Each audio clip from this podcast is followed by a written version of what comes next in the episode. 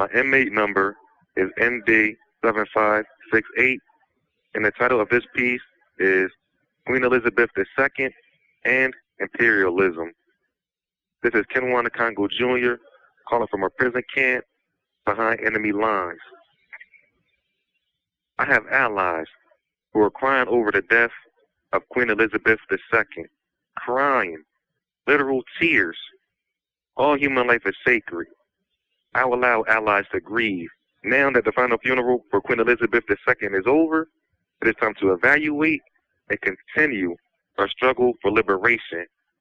I want to discuss the British Empire under the reign of Queen Elizabeth II.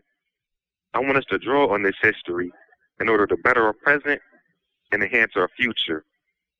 The reign of Queen Elizabeth II is filled with violent upheaval or decolonization. Though for some reason this bloody history is obscured.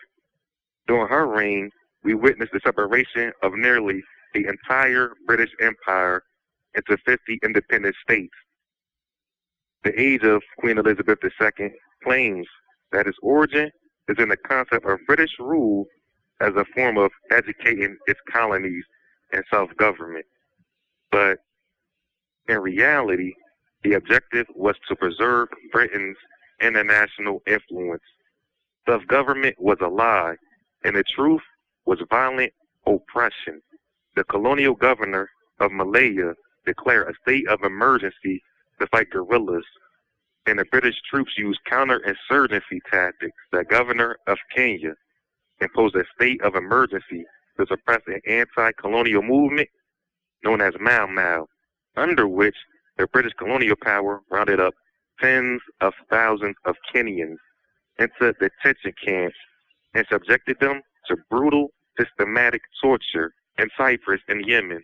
British governors again declared states of emergency to contend with anti-colonial uprisings, and again they tortured civilians. Nearly every year into the 2000s, the empire tortured Commonwealth colonies. Uh, champion multiculturalism to Wales, Ireland, and Scotland, the empire also supported the U.S. led invasion of Afghanistan and Iraq. Inequality continued to widen.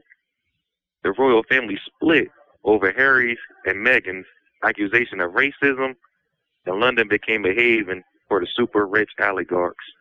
During the last decade of her reign, the Queen watched Britain come to terms with its new position. Public pressure began to build against the state to acknowledge its horrific history of colonial violence.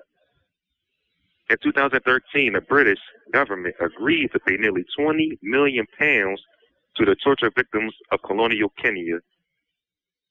In 2019, the government made another payout to Cyprus survivors. See, other colonial territories have followed the example of many others, including Barbados, who left its colonial past to become a republic 2021. Maybe we can have a new campaign for Scottish independence, even though the Queen was against this as well. Hope we can look at the obscured history in new light to learn from the empirical past and continue our struggle for world liberation. This is Kenjuan Congo Jr. calling from a prison camp behind enemy lines. Thank you. All power to the people. These commentaries are recorded by Prison Radio.